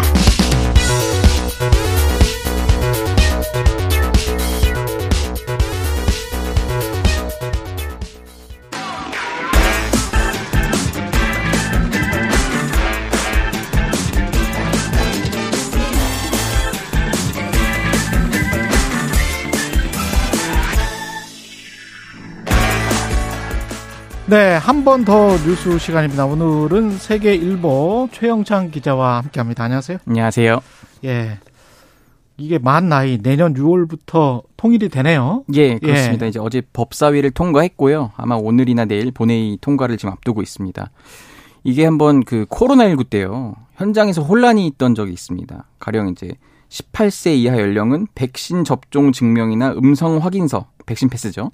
이게 없어도 시설을 이용 가능하도록 한 적이 있는데 여기서 이제 방역 패스라는 그 연나이 기준이었거든요. 예. 근데 백신 접종 연령은 만 나이를 기준으로 한 겁니다. 어. 자, 그럼 제가 여기서 세- 우리나라에 있던 세 가지 나이를 한번 소개를 시켜드리겠습니다. 만 나이가 있고, 연 나이가 있고, 예. 세는 나이가 있습니다. 예. 만 나이가 있고 연 나이가 있고 세는 나이가 예, 있다. 예. 만 예. 나이는 어떻게 되는 거예요? 본인 예. 보통 아시듯이 이제 예. 본인 생일이 지나야 이제 한 살 카운트가 되는 겁니다. 그렇죠. 예. 그리고 이제 연 나이가 있고 세는 나이가 있는데 연 연, 나이는 나이는 뭐- 뭡니까? 그 현재 연도 빼기 출생 연도입니다. 단순하네요. 단순합니다. 예. 소위 말해서 이제 뭐 신문 나이 뭐 이렇게 말을 하기도 하는데 예. 그리고 새는 나이는 태어난 해를 한 살로 규정하고 매년 새해 첫날이 되면 한 살씩 늘어나는 겁니다. 예. 일상생활에서 보통 쓰는 그 나이라고 보시면 됩니다. 그럼 그거는 어떻게 계산하는 거죠? 그 이제 예. 그 태어나면 바로 그냥 한 살. 태어난 바로 한 살. 네. 예. 뭐 이런 식으로 되는 거고요. 예. 어쨌든 이게 지금 대통령 공약 공약이었어요. 그 59초 쇼츠 뭐 이런 거. 아, 그랬었습니까? 한때 이준석 전 예. 대표와 참, 참 사이가 좋았던 그 예. 모습이었는데 그때 이제 공약이었는데 이걸 뭐 실현한 거다 이런 식으로 여권이 주장을 하고 있는데요. 든 그렇습니다 지금. 예, 실현했네요. 예. 이게 지금 만 나이는 국제 기준이죠. 맞습니다. 예. 사실 우리나라도요. 예. 1962년부터 이 기준을 사용은 했다고 합니다. 음. 그래서 지금 생각해 보면요. 선거권이라든지 뭐 세금, 의료, 복지 이런 곳은 만 나이를 철저히 지키고 있습니다. 예. 근데 이제 우리나라에서도 그 표준을 만 나이라고 말씀은 드렸지만 법적으로는 이 연나이가 꽤 쓰였는데 예. 뭐가 쓰였냐면은 청소년 보호법, 민방위 기본법, 아, 병역법입니다. 예. 그러니까 통상 생일을 조사할 수 없거나 뭐 조사하기 조사할 필요가 없거나 그냥 올해 기준으로 몇 세가 되면 다 군대 가라 뭐 이런 음. 거 있지 않습니까? 예. 그리고 미디어에서도 사실 아까도 말씀드렸듯이 신문 나이, 방송 나이를 이렇게 그냥 출생 연도 빼기 아니 그렇죠. 현- 현재 연도 빼기 출생 연도를 쓰긴 합니다. 그렇죠. 예. 그런데 좀 우리나라에서 또 통용됐던 그게 세는 나이. 세는 나이가 예. 그러니까 예를 들어 드릴게요. 12월 31일생이면은 예. 1월 1일에 몇 살이 될까요? 1월 1일 두 살. 두 살이 되잖아요. 예, 세는 나이. 네. 근데 만 나이로 했을 때는 이제 0세 1일 되는 겁니다. 그렇죠. 네. 그래서 예. 두살 차이가 되는데 이런 현장에서의 혼란을 예. 막도록 이렇게 개정을 했다. 이렇게 얘기가 얘기가 나오고 있습니다. 근데 이게 사실은 그 낙태와 관련이 있을 수가 있어요. 미국에서 이게 지금 왜냐하면 어머니 자궁 속에 있었을 때 9개월이 이게 태아가 생명으로 보느냐 안 보느냐가 굉장히 중요하거든요. 그래서 이제 아까 그 12월 31일이 어 10개월 정도 된 예. 아이인 거예요. 그래서 이제 그렇게 되면 두 살 이게 이게 말이 되는 거예요. 그렇죠. 예. 그래서 이것 가지고 동양에서는 저런 문화가 있는데 그래서 이제 그거서 그걸로 이제 뭐 이렇게 서로 간에 논쟁을 하고 그런 것도 있기 때문에 음. 태아 안에 있는 어, 생명을 어떻게 보느냐. 그러니까 중요한 문제죠. 예. 그렇죠. 임신을 했었을 때부터 생명으로 보느냐. 요 문제가 있기 때문에 물론 이제 저는 찬성해요, 사실은. 음. 만 나이로 이렇게 공식적으로 이렇게 다 그러니까 귀, 귀찮기도 하고 헛갈리기도 해서 예. 이거는 한 거는 표준화한 거는 잘한 것 같은데 그런 어떤 가치 논쟁은 있다. 음. 어, 우리도 나중에 낙태와 관련해서는 미국처럼 그런 상황은 아니니까 하지만 이런 어떤 철학적인 의미나 생명 존중에 대한 의미와 관련해서는 좀 생각을 해볼 필요가 있습니다. 예. 본회의 때뭐 혹시 또 반대 토론 나올 수 있으니까요. 한번 예, 지켜봐야겠습니다. 그렇죠. 예. 중국 그 with 코로나 이거는 결국은 못 버티고 가는 거군요. 예. 그렇습니다. 예. 어제 중국 국무원이 예. 10가지 방역 지침을 새로 내놨는데 가장 눈에 띄는 게 이겁니다. 행정구역 단위의 주민전수 PCR 검사를 실시하지 않겠다. 그리고 고위험 지역 거주자나 이 고위험 업종 종사자가 아니면 일상생활에서 더 이상 검사를 요구하지 않겠다는 거거든요. 음. 굉장히 지금 어 중국 입장에서는 이제 파격적으로 그 선회를 한 건데요. 그러니까 양로원이나 의료기관 같은 특수한 장소가 아니라면 이 PCR 걸- 결과 증명서를 제출하지 않아도 됩니다. 그리고 가장 중국인들의 그 발목을 잡았던 거는 확진자 발생했을 때 전체 봉쇄 이건데 이를 폐지한 거고 예. 또 지역 간 이동할 때 건강 QR 코드를 뭐 제시를 했어야 되는데 이 스캔도 사라졌습니다. 그리고 감염자에 대해서는 자가격리를 이제 허용을 했는데 그동안 감염자가 나오면은 그 감염자뿐 아니라 밀접 접촉자까지 집중 격리 시설에 강제 수용을 했거든요. 음. 이제 이를 벗어나서 자가격리를 할 수 있도록 이제 조치를 바꾼 겁니다. 뭐 백지 시위하고 그래서 결국은 백기 든 걸로 봐야 되겠습니다. 중국도. 그렇습니다. 네. 아무래도 중국은 그 집단적 조직적으로 이렇게 저항하는 모습을 보이면 강장 그걸 두려워하기 때문에 그렇죠. 그 지난달 24일에 신장 우루무치에서 아파트 화재가 발생해서 10명이 희생됐잖아요. 예. 이게 이제 어쨌든 봉쇄 조치 때문에 화재 진압이 늦어져서 발생을 한 건데 이후 거기뿐만 아니라 베이징, 상하이 이런 데서 이제 소위 말해서 하얀 종이만 그냥 들고 있는 백지 음. 시위를 벌인 거예요. 예. 이게 전국적으로 확산되니까 중국 당국가 아마 두려워서 이런 방역 완화 조치를 열흘 만에 냈, 내렸습니다. 예, 한 30초밖에 안 남았는데 현지 반응 짧게 전해 주시죠. 굉장히 지금 중국은 열광을 하고 있습니다. 아. 중국은 이제 트위터 대신 웨이보를 쓰는데 예. 뭐 홀로 외길을 걷던 중국이 제로 코로- 코로나에서 벗어나 세계적인 조류에 합류했다. 이런 식으로 환호를 했고 그리고 지금 곧 춘제 기간이에요 설 아, 내년에. 그렇잖아요. 예. 그것 때문에 지금 항공기 순간 검색량이 막 160% 증가하기도 했다고 합니다. 아, 좀 이제 여행 좀 가보자. 예. 예. 세계일보 최영찬 기자였습니다. 고맙습니다. 감사합니다. 2081님은 만 나이, 연 나이, 세는 나이 말고 하나 더 있습니다. 얼굴 나이. 예, 잠시 후 2부에서 뵙게, 3부에서 뵙겠습니다.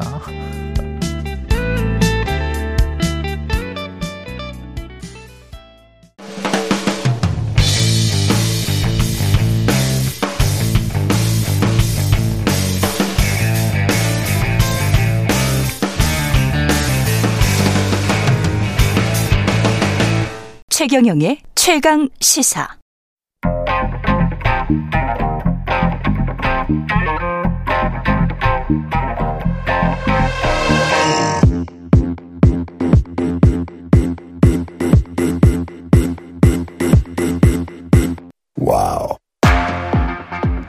네, 미소 토론 시간입니다. 예, 정민웅 전 국민의힘 최고위원 나오셨고요. 안녕하십니까? 안녕하세요. 예, 예. 이소영 더불어민주당 의원 나오셨습니다. 안녕하십니까? 안녕하세요. 예. 그 관저 정치 이야기부터 해볼까요? 지금 윤석열 대통령과 친한 분들, 사인방이라고 불리는 분들 갔었고, 국민의힘 지도부 갔었고, 김기현 원내대, 전 원내대표죠. 단독으로 만났었고, 이게 한동훈 장관도 뭐 관저로 불렀었다고 하고요. 이상민 한동훈 장관 다. 이게 순서가 있는 것 같기도 하고, 계속 이렇게 만나는 의미, 어떤 뜻으로 지금 그 다음에 이게 전당대회하고 조금 좀 연관이 되는 것 같기도 하고 어떻게 보십니까?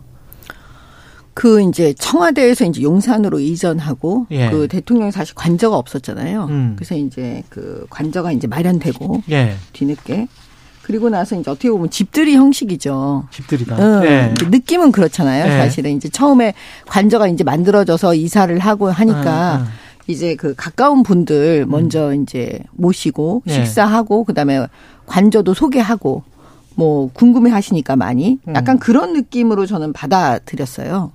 근데 원내 지도부가 먼저 가지 않고 이렇게 아까 말씀하신 가까운 분들이 먼저 갔거든요. 그 이른바 언론에서 제가 이 단어 참 쓰기 싫어하는데 윤핵관 사인방 이거는 어떻게 봐야 돼? 이 어떤 우선 순위가 있었던 거예요?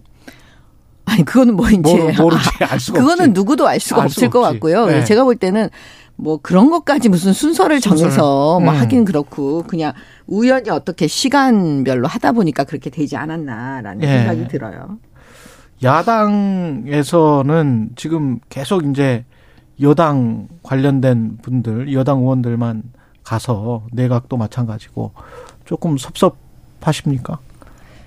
어, 이제 윤석열 대통령이 왜 야당은 안 만나냐, 네. 여당하고만 대화하냐라는 음. 얘기는 이제 더 이상 안 하려고 그래요. 기대가 없어가지고, 뭐, 안 하시려고 하는 게 명백해 보이기 때문에. 예. 근데 이제 도어 스태핑 중단하고 나서 관저 모임 되게 이제 열심히 하시는 것 같고, 음. 빈도도 잦아지고 있는 것 같은데, 저는 두 가지 점에서 좀 안 좋아 보이는 것 같아요. 음. 하나는 이게 이제 소통 정치의 반대말이 밀실 정치잖아요. 예. 그러니까 예를 들면 공개적인 자리에서 지도부를 만나서 어떤 뭐 대화를 나눈다거나 뭐 또는 도어 스태핑 하면서 기자들하고 질의응답하는 거는 말하자면 이제 소통 정치인 거죠. 근데 이제 밀실 정치 이렇게 뭐 비공개 일정이라서 누구 만나는지 알려줄 수도 없고 그 안에서 어떤 대화가 이루어졌는지도 알 수도 없는데 나중에 그 관저에 다녀왔다고 하는 분들이 마치 이게 뭐 윤시민 양 어떤 발언들을 쏟아내면서 음. 그게 이제 당무나 정치에 좌지우지하는 요소가 되고 그러니까 이런 것들이 우리가 되게 타피, 타파하고 벗어나려고 했던 과거의 밀실 정치의 모습이거든요. 예. 이제 그런 측면 그리고 이제 아까 그 진행자님 말씀하셨던 것처럼 이게 다양한 사람들을 불러서 다양한 의견을 청취하는 좀 포용 정치, 넓은 정치, 이게 반대말이 좀 협소한 정치. 그러니까 나한테 좋은 말 해주고 내 편 돼줄 수 있는 사람들하고만 대화하는 게 이제 그 반대일 텐데 그런 협소한 정치의 모습으로 보이는 거죠. 근데 비공개인데 비공개였을 거 아니에요? 근데 이제 자꾸 공개가 되는 건 갔다 오신 분들이 말씀을 하시는 거겠죠? 일단은 그 이제 사실 어떻게 보면 제가 말씀드렸지만 집들이 형식으로 음. 이제 식사하고 소개하는 거였는데 예. 갔다 오신 분들이 이제 밖에 나가서 그 얘기가 이제 전해지고 예. 그 나오는 거는 그거는 좋지 않은 것 같아요. 일단 그 아. 부분은. 예. 그다음에 두 번째는 뭐 이걸 밀실 정치라고 공격하기에는 음. 그 그러면 관저에서 여태까지 대- 역대 대통령 중에 관저에 불러서 식사 안 하신 분 없거든요. 음. 그러니까 이런 거를 그러면 전부 다 밀실 정치했냐? 음. 그러니까 그런 단어로 공격을 하는 건 좀 아닌 것 같고 네. 그 다음에 그 어떻게 보면 지금 핵심은 그거잖아요. 야당 입장, 민주당 입장에서는 왜 민주당 당 대표 이재명 대표하고 식사 안 하냐? 음. 왜 야당하고는 소통 안 하냐? 저는 이 지점을 계속 공격하고 있는 것 같아요. 민주당이. 예. 근데 이거는 계속 반복되는 얘기 얘기지만 예. 그 정상적이지가 않잖아요. 지금 야당 대표가 예. 지금 엄청난 수사를 받고 있는 그 사람들과 연관되신 분으로 음. 조만간 지금 소환이 되지 않을까 이런 얘기가 지금 나오고 있는 판에 음. 그런데 그 야당 대표가 제발 이재명 대표는 되지 말아다오. 라고 사실은 여당에서도 생각을 했고 대통령도 그러셨을 것 같아요. 음. 예, 어떻게 마주 앉아서 얘기하기가 좀 어렵잖아요, 솔직히. 예. 왜냐, 대통령도 이재명 대표가 방탄으로 이용할 수가 있거든요. 음. 여러 가지로. 지금 뭐 민주당 전체를 지금 방탄으로 해갖고 지금 저렇게 하고 있는데 예. 이재명 대표가 방탄으로 이용하지 않을 게 뭐가 있겠어요. 음. 그렇기 때문에 이거는 출발부터가 너무 안 맞으니까 사실은 이제 민주당이 이재명 대표를 스스로 좀 정리해 주면 음. 그리고 좀 정상적이고 상식적인 적어도 수사의 대상이 아니신 분이 음. 야당 대표가 되면 그 왜 안 만나시겠어요? 예. 왜 윤석열 대통령 성격상 예. 당연히 만나서 얘기하고 싶 고 그다음에 뭐 진짜 술 한 잔도 하시고 싶고 이러실 텐데 예. 저는 그런 생각이 듭니다. 예. 저는 그 얘기를 들을 때마다 아니 그러면 국민의힘 내에 다양한 그 뭐 윤핵관이나 친핵관 아니라는 사람 분들 계시잖아요. 뭐 음. 유승민 전 의원 같은 분들 예. 그런 분들이라도 좀 만나서 그 여당 내에서의 다양한 의견이라도 좀 들으시면 아. 그 말이 이해가 될 텐데요. 예. 또는 야당 중에서 뭐 민주당 말고도 있잖아요. 정의당? 대표라도 예. 뭐 만난 적이 있으면 또 제가 모르겠어요. 그리고 민주당 내에 뭐 이재명 당 대표가 뭐 소환 대상이어서 수사 대상이어서 못 만난다고요? 박홍근 원내대표는 뭐 만난 적이 있나요? 그러니까 그거는 다 핑계에 불과하고요. 음. 그냥 나한테 싫은 소리 하는 사람은 그게 기자든 정치인이든 나한테 도움을 줄 수 있고 뭐 여러 가지 협의의 대상인 야당 대표일지라도 그 만나기 싫은 겁니다. 그렇게 음. 보이고요. 사실 이런 밀실 정치의 폐해는 여기에 다녀온 뭐 윤핵관 사인방이든 국민의힘 지도부든 김기현 의원이든 이런 분들이 막 주무를 수 있게 된다는 게 폐해거든요. 아, 갔다 왔어? 네. 예. 이분들이 갔다 와서 뭐라고 움직이면 예를 들면 주호영 원내대표 그 심야. 관저 네. 회동 가지고 나서 그 다음에 당권 주자 거론되는 인- 인물들을 뭐 실명까지 줄줄이 거론한 다음에 성에 차지 않는다 이렇게 발언을 했잖아요. 음. 그게 윤석열 대통령의 윤심이 반영된 걸 수도 있고 아닐 수도 있죠. 그렇지만 그 식사에 그 관저 모임에 참여하지 않았던 사람들은 그렇게 믿게 되는 거죠. 아. 예. 대통령을 만나고 와서 저런 얘기를 하니까 음. 대통령의 마음은 무엇이구나. 그럼 이런 분들이 그게 실제이든 아니든지 간에 대통령의 힘을 빌어, 빌어 서 호가호위 하면서 어떤 합리적인 토론 없이 이것이 윤심이다. 이렇게 주도하게 될 수 있는 거거든요. 음. 그러면 사실은 당이 위태로워지고 당내 민주주의 무너지는 거죠. 그 한번 이렇게 띄워보는 건가요? 그러니까 뭐 여론을 한번 탐색전, 그러니까 성에 차지 않는다 쭉 이렇게 열거하면서 그랬다가 이제 대통령은 대통령실은 뭐 그런 뜻은 아니고 그런 그런 의도는 없고 뭐 이렇게 이야기를 했다가 또 한동훈 이야기가 성에 차지 않는다고 나오니까 MG 뭐 수도권 이야기해서 이제 언론에 또 한동훈 이야기가 나오니까 뭐 법무부 장관 일해야 된다 뭐 이런 이야기가 나오는 게 어떻게 보면 이제 이름을 이렇게 언론에 거명이 되면서 그 이름에 관해서 여론이 어떤지 이렇게 상황 파악하는 과정 뭐 이렇게 볼 수도 있습니까? 어떻게 봐야 돼요, 이걸? 아니 뭐 해석은 여러 가지가 예. 나올 수 있는데 이게 예. 이미 그러니까 차기 당권 경쟁이 이미 시작을 했어요 사실은. 그렇죠. 예, 근데 예. 그게 이제 어떤 식으로 표출되느냐 예. 그런 걸 보고 있는 거잖아요. 예. 그러면 제가 볼 때는 한동훈 차출설도 어떻게 보면 그 경쟁 중에 하나인 거죠. 여러 가지 사람들이 다양한 생각을 갖고 있으니까요. 여전히 카드입니까? 아니 여전히 카드가 아니라 아까 네. 띄워본다고 그러셨잖아요. 네. 누군가는 띄워볼 수 있죠. 제가 볼 때는 음. 윤석열 대통령은 개입하시고 그러시지 않은 것 같아요. 음. 지금 여러 가지 반응들을 보면 상황을 보면. 네, 그러면 사실 초- 이 당권의 경쟁에 하시는 분들이 예. 그 대통령이 나오지 마라, 대통령이 나와라. 그래서 또 하시는 것도 아니에요. 이분들 정치 오래 하신 분들이니까. 그렇죠. 지금 기존의 주자들께서 그렇죠. 그렇잖아요, 네. 솔직히. 근데 거기에 뭐 섣불리 대통령이 어떻게 개입을 하겠어요. 어. 이건 제 생각이지만. 네. 그러면 그 나와 있는 여러 가지 사람들 중에 아 지금 기존의 사람은 좀 안 되겠다. 그러면 나는 또 딴 사람을 밀어야지.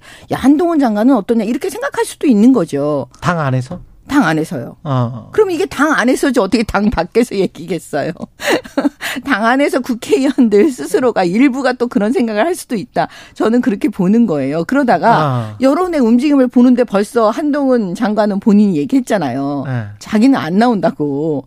근데 언론에서는 왜 그렇게 대통령실, 윤심 이런 단어 있잖아요. 예, 딱 규정지어서 규정지어서 하는 단어들을 제가 그렇게 좋아하지는 않습니다만 좌우지간 윤심이 누구기 때문에 누가 될 것 같다 뭐 이런 식으로 이제 계속 말하는 것 그거는 그러면 국민의힘은 전혀 아닌 그런 분위기입니까? 아니면 사실은 있는 겁니까? 아니 윤심이라고 언론은 네. 당연히 얘기하 그걸 궁금해하지 않겠습니까? 음. 솔직히 옛날에 문재인 대통령 때는 문심이 문심 당연히 궁금하고 박근혜 대통령은 박심이 궁금하잖아요. 근데 표면상으로는 당심이 가장 중요하다 또는 네. 민심이 가장 중요하다.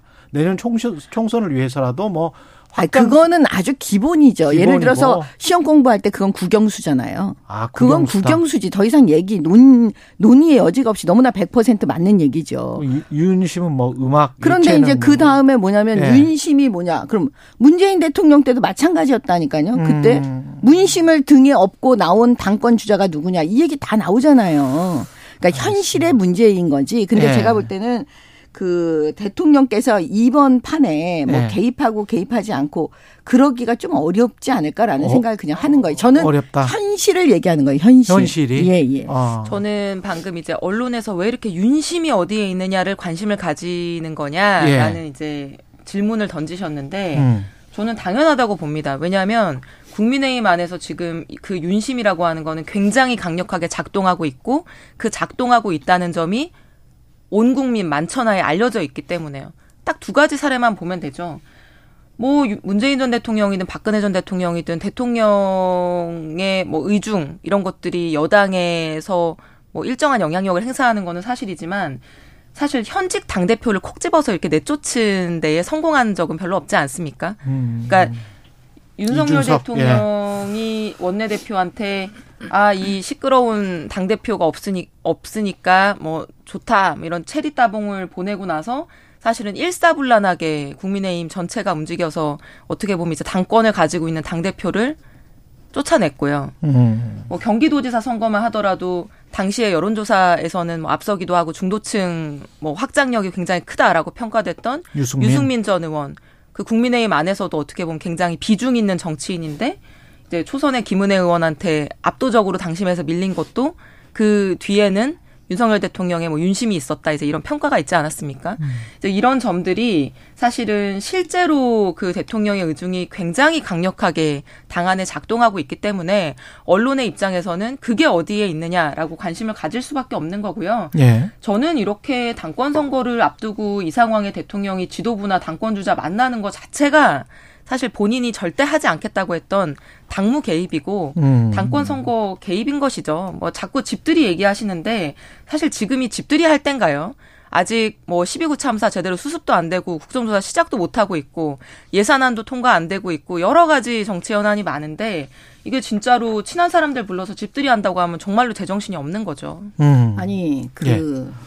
저는 참 요즘 정치인들이 단어를 좀 잘 써야 될 것 같아요. 여기까지 말씀 듣고 이제 다른 주제로 예, 넘어갈게요. 예, 제가 얘기할게요. 예, 예.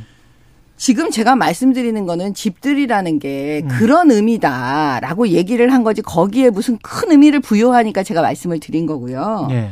그 다음에 그 대통령이 정치를 잘 그 모르시고 어떻게 보면 음. 정치인 출신이 아니시잖아요. 그럼 우리 국민들께서 대통령께 사실 정치를 좀 하셔라 이런 얘기를 되게 많이 말씀하세요. 여러 방면의 얘기도 좀 들으셔라 이렇게 얘기를 많이 하시잖아요. 예. 그러면 내부에 국민의힘 지도부하고 대통령이 만나서 밥 먹고 국정에 대해서 얘기 못 합니까? 전 그게 이해가 안 돼. 만약에 그렇게 얘기 안 하면 더 이상한 거죠. 음. 국민의힘 지도부 지금 원내대표 주호영 원내대표예요. 정진석 비대위원장이에요. 자꾸 만나셔야죠. 그래서 국회가 어떻게 돌아가는지 국회 상황은 어떤지 계속 먼저 들으셔야 되잖아요. 저는 그거는 너무 당연한 왜 그거를 하면 한다고 뭐라 그래. 안 하면 또 안 한다고 뭐라 그래. 맨날 그런 식이에요. 지금 민주당 입장이. 그 다음에 아까 박홍근 원내대표는 왜 안 부르냐고. 저는 박홍근 원내대표 오늘 이, 이, 이 시간 이후에 예. 그 청와대에서 아니 용산에서 예, 예. 박홍근 원내대표 그 불렀으면 좋겠어요. 왜 부르면 또 이제 그 다음에 어떻게 되는지 아세요? 어떻게 아? 이제 갈라치기 한다. 그리고 박홍근 원내대표가 올까요? 용산에 밥 먹으러 이재명 대표 빼놓고 제가 볼 때는 예. 그건 현실성이 없는 얘기를 또 트집 잡아서 또 말하는 거잖아요. 핑계거리 잡아가지고. 그러니까 이 시간 이후에 저는 정말 대통령이 박홍근 원내대표, 야당 대표 오셔서 식사 한번 하자 이렇게 얘기했으면 좋겠어요. 예. 그러면 과연 민주당이 어떻게 나오는지. 제가 볼 때는 박홍근 원내대표는 절대 못 옵니다. 이재명 대표 놔두고 어떻게 오겠습니까? 이재명 대표가 펄펄 뛰고 그 다음에 민주당 지지자들이 가만히 있지 않을 텐데요. 폭탄 문자가 아마 예. 난리가 날 겁니다. 좀 보죠. 예. 최경련의 최강 시사를 듣고 계실지도 모르니까. 오늘 이후에 청담동 술자리 의혹과 관련해서는 한동훈 장관이 관련 의혹을 국회에서 제기했던 김우겸 의원, 더 탐사 취재진 그리고 최초 제보자까지 이제 고소를 했는데 10억 원의 손해배상도 청구를 했고 대응은 적절했다고 보십니까? 야당에서는 어떻게 생각하세요? 뭐 그거는 음. 사실은 본인이 판단할 문제죠. 한동훈 네. 법무부 장관 본인이 판단할 문제. 네. 예. 뭐 내가 어떤 가짜 뉴스 내지는 좀 허위 뭐 주장 이런 걸로 피해를 받았다라고 하면 거기에 대해서 정치적으로 이 책임을 물을지 법적으로 책임을 물을지 뭐 그건 음. 이제 본인이 판단할 문제니까요. 다만 그 이게 사실은 요 문제만 딱 잘라놓고 볼 것이 아니라 지금까지 뭐 그게 의혹 제기가 됐든 아니면 어떤 정책적인 그 음. 질책이 됐든 모든 거에 대해서 한종훈 한동훈 장관의 어떤 대응 이런 것들을 보면은 굉장히 화를 내는 모습 좀 감정적 대응 이제 이런 게 있었는데 이번에 이제 10억 원의 손해배상 청구 이것도 내가 얼만큼 화난 건지를 액수로 보여주겠다 좀 이런 걸로 읽히더라고요. 그래서 물론 그 부분이 사실이 아니라고 했을 때 본인 입장에서는 거기에 대해서 소명도 필요하고 어, 뭐 억울한 점도 있을 것이고 거기에 대해서 책임을 묻고 싶은 뭐 마음이 있다는 거는 저도 일부 이해가 충분히 되는데요. 예. 근데 이제 어떻게 보면 이렇게 감정적으로 대응하는 모습은 또 좋아 보일지는 잘 모르겠습니다. 음. 김의겸 의원이 예. 워낙 비상식적이고 워낙 정상이 아니에요. 제가 볼 때는 어? 아니 일단 국회의원이 입법 활동 열심히 해야지. 뭔 장관 뒷조사하고 뒤를 캐고 그렇게 하는 사람들하고 협업을 해서 국회에서 이 가짜 뉴스일 것 같은 확률이 높은 이런 얘기를 묻고 질책을 합니까? 그게 무슨 질책입니까? 저는 이 부분에 대해서 김의겸 의원이 그러면 나중에라도 다 들통이 났을 때 나중에라도 사과를 하고 진심 어린 그다음에 대변인 자리를 물러나야죠. 그게 안 되면 민주당은 징계를 하고 대변인 자리에서 물러나게 만들어야 되잖아요. 음. 이게 보통은 상식적으로 그냥 사람들이 그 예상할 수 있는 범위인데 일단은 김의겸 의원 자체가 너무 상식적이지가 않고 지금 민주당의 태도도 상식적이지가 않은 거예요. 사과 안 하잖아요. 예. 예. 그렇게 남들한테는 사과하라고 하는 분들이 민주당이 왜 본인들에 대해서는 저렇게 할까라는 생각을 하잖아요. 그러면 이렇게 비상식적인 태도에 대해서 그럼 과연 한동훈 장관은 어떻게 나올 것이냐. 저는 제가 볼 때는 만약에 이걸 이렇게 세게 안 하면 이번에 그 김의겸 의원 앞으로 계속 하겠다는 거거든요. 가짜 뉴스로 계속 그 공격을 할 거고 한동훈 장관 뒷조사 뒤, 뒤캐는 사람들하고 계속 협업할 거고 그렇기 때문에 제가 볼 때는 이번 기회에 확실하게 법률적으로 매듭을 지어줘야 다시는 그래도 그 이런 일을 저지르지 않지 않을까라는 생각인 거예요. 아니 겁이 없어요 사람들이. 저는 뭐 사실 예. 그이 문제에 대해서는 김의겸, 김의겸 의원이 더 제대로 사과했어야 된다고 봅니다. 음. 뭐더뭐 얘기하지 않겠습니다. 대통령실에서 또 김종대 전 의원, 김어준 뉴스공장 진행자 MC를 고발을 했는데 이거는 천공이 용산 대통령실 이전과 관련해서 관여를 한 것 같다 그런 의혹 제기였던 것 같은데 이거 이 대응은 잘한 거라고 보세요. 이것도 역시 뭐 뭔가 본때를 보여줘야 된다 이렇게 생각을 하십니까, 정명 최고위원님? 잘한 거다 못한 예. 거라고 대답하기는 어렵죠. 좀 어쩔 수. 없는 거라는 생각이 드는 없다. 거예요. 왜 예. 그러냐면 지난번에 청담동 술자리 김의겸 의원이 청담동 술자리 나왔을 때 예. 민주당에서 그 정책위 의장께서 그러신 것 같은데 제2의 국정농단이다. 예? 조사해야 된다 막 그랬어요. 예. 제2의 국정농단 어디서 많이 들어봤죠. 박근혜 대통령 때 음, 국정농단이라고 하면서 예. 그 완전히 진짜 완전히 그렇게 난리를 쳐놨잖아요. 그러면 이게 제2의 국정농단입니까? 지금 민주당 그 청담동 술자리요? 그러면 이 천공에 대한 얘기를 하면서 또 그 윤석열 대통령 공격하는 거거든요. 예. 그러면 이제 조금 더 지나면 또 제2의 국정농단이라고 하면서 민주당 의원들이 또 이제 목소리를 낼 거예요. 음. 그러면 또 광화문에 또 나가시겠죠. 그러면 그게 뻔히 보이는 시나리오이기 때문에 이거에 대해서 그 용산에서 강력 대응을 안 할 수 없다. 이렇게 보는 겁니다. 어쩔 수 없는 겁니다, 이게. 그래요. 그 거꾸로 놓고 생각을 해보면 제가 보기에 대통령이 지금 명예훼손을 당하는 게 천공이 자꾸 유튜브에서 마치 본인이 대통령의 멘토나 여사의 뭐 있냐. 그거는 명예훼손 대상 아니에요? 아니 제가 볼 때는 네. 이 사건이 이제 나오면 근데 일일이 뭐 대통령이 유튜브에 다 할 수는 없잖아요. 그러니까 이번에 이 사건이 이제 되면 네. 그 수사가 진행이 되니까 음. 그게 밝혀지겠죠. 진짜 천공이 그렇게 해서 이렇게 된 건지 아닌 건지가. 음. 이거는 수사의 대상이기 때문에 이제 조금만 시간이 지나면 다 드러날 걸로 보여요. 그렇군요. 예. 네. 아니 사실은 저는 이렇게 대응해야 되는 건가 싶어요. 사실 이 문제는 음. 이게 대통령실 뭐 과거 청와대에 대해서는 온갖 공격과 의혹 제기와 뭐 그런 게 난무하죠. 예. 왜냐하면 예.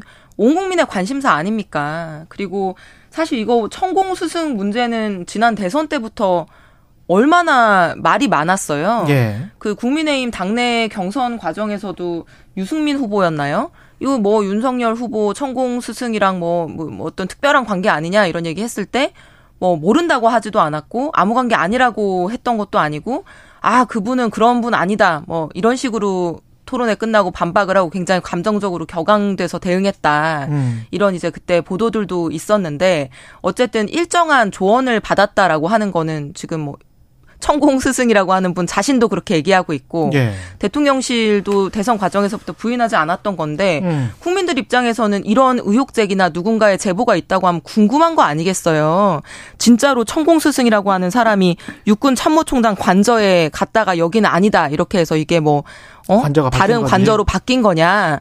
그러면 대통령실 입장에서는 이거를 모든 뭐 얘기가 나올 때마다 고소고발하는 방식으로 자신들의 뭐 사실 아님을 입증하는 것이 아니라 상세한 설명 자료를 배포하면 되잖아요.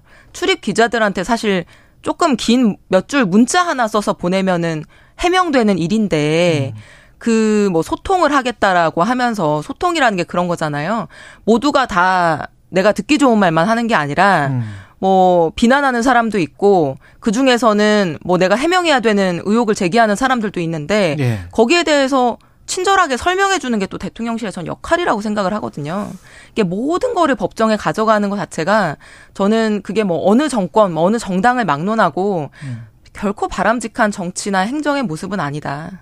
그 야당은 상식적인 의혹은 제기할 수가 있어요. 예. 근데 문제는 상식적인 의혹이 아니라 비상식적이고 어떻게 보면 비열할 정도로 지금 대통령을 해코지하는 그런 가짜 뉴스를 막 만들어낼 때 예. 과연 이게 상식적인 대응 정도 선에서 이게 마무리가 되느냐 음. 그렇게 보지 않는 겁니다. 왜 그러냐면 이미 박근혜 대통령 탄핵이라는 거를 이미 경험했어요 우리 국민들께서 예. 박근혜 대통령 탄핵될 때 맨날 들고 나왔던 게 국정농단이었습니다. 음. 예?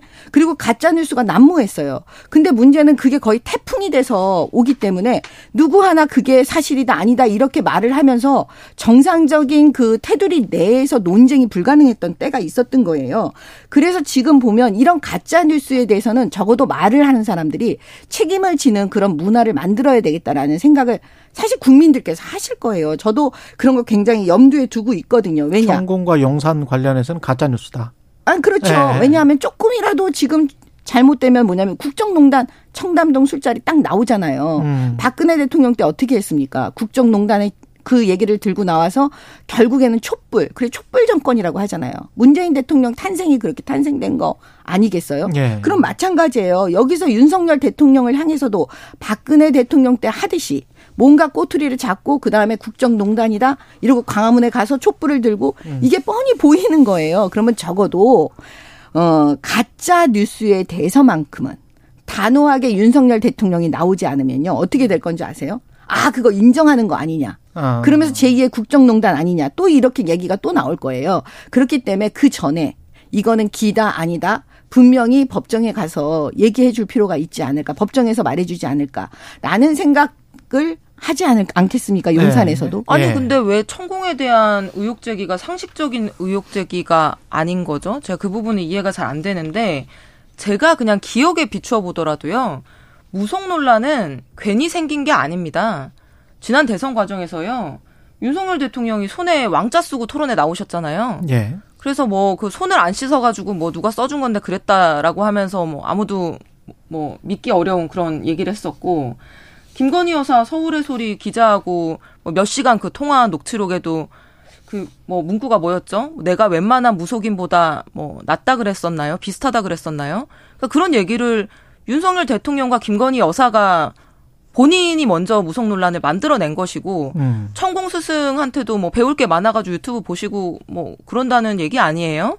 그래서 그 관계도 부인하지 않았던 거고 이분이 자기가 윤석열 대통령 멘토다 이렇게 얘기하고 다니는 거에 대해서 명예훼손으로 고소도 안 하고 부인도 안 하고 있으면은 사실상 국민들 입장에서는 어, 그 사실인가? 이렇게 이해할 수도 있는 거 아니겠어요. 음. 이거는 상식적인 의혹 제기라고 보이고요. 그게 사실이 아닌 부분이 있다고 한다면은 사실이 아니고 그게 근거가 뭔지를 소상히 알려주시면 되죠. 그거를 궁금해하는 것 자체를 예컨대 범죄화하거나 죄악시하는 거는 정치인의 태도가 아니지 않습니까? 김종대 전 의원이 아 나 궁금해요. 네. 이런 의혹 제기가 있는데 이러면 못 하겠죠. 근데 그분이 그렇게 얘기한 게 아니라 굉장히 음. 국방부- 구체적으로 국방부 고위 관계자한테 그렇죠. 구- 어떤 구- 이야기를 어, 들었다. 구체적으로 지금 얘기를 하고 있잖아요. 네, 그게 그게 이제 허위 사실이다. 그렇죠. 예. 그럼 네. 구체적으로 얘기한 거에 대해서 네. 만약에 용산에서 어. 이다 아니다 얘기했으면 또 불 붙었을 거예요. 그 거짓말이라고. 음. 그러면 더 내놔라. 더 확인해라. 뭐 이렇게 얘기하니까 차라리 그럴 바에는 이 소송 가자. 그렇죠. 네. 확실히 해서 이 단호한 입장, 용산에서 단호한 입장을 하는 게 음. 지금 민주당이 하는 태양에 맞아요. 그러니까 상대가 있잖아요. 어떤 대응을 예. 할 때는. 여기까지 정미경 국민의힘 전 최고위원 이소영 민주당 의원이었습니다. 고맙습니다. 네, 감사합니다. 최경령의 최강 시사였습니다. 고맙습니다.